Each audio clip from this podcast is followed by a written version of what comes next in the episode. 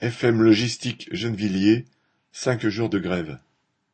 Lundi vingt-neuf mars, les salariés de FM Logistique au port de Gennevilliers, qui effectuent les commandes en ligne pour Ikea, se sont mis en grève.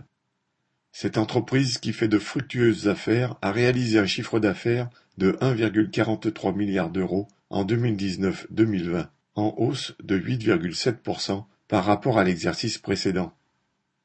Ce chiffre est celui de l'exercice clos au 31 mars 2020, juste au début de la pandémie. Depuis, l'entreprise n'a pas cessé de tourner. Anciennement XPO Logistique, les salariés travaillaient dans ces entreprises avant que FM Logistique inaugure en grande pompe ce nouveau bâtiment en janvier 2019.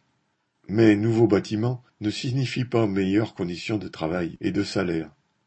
Dans cette entreprise d'environ 200 travailleurs, Seuls 80 sont en CDI et environ 120 en intérim. La grande majorité des 80 salariés en CDI se sont mis en grève dès lundi matin 4 heures. Ils sont pour une bonne part payés peu au-dessus du SMIC.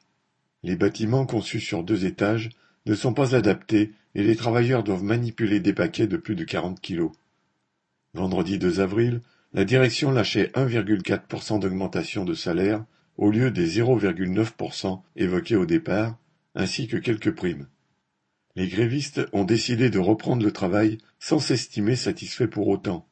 C'est tout de même une première victoire, et pendant plusieurs jours, la solidarité ouvrière s'est exprimée. Une bonne partie des intérimaires, qui espèrent pour certains être embauchés, étaient également de cœur avec les grévistes.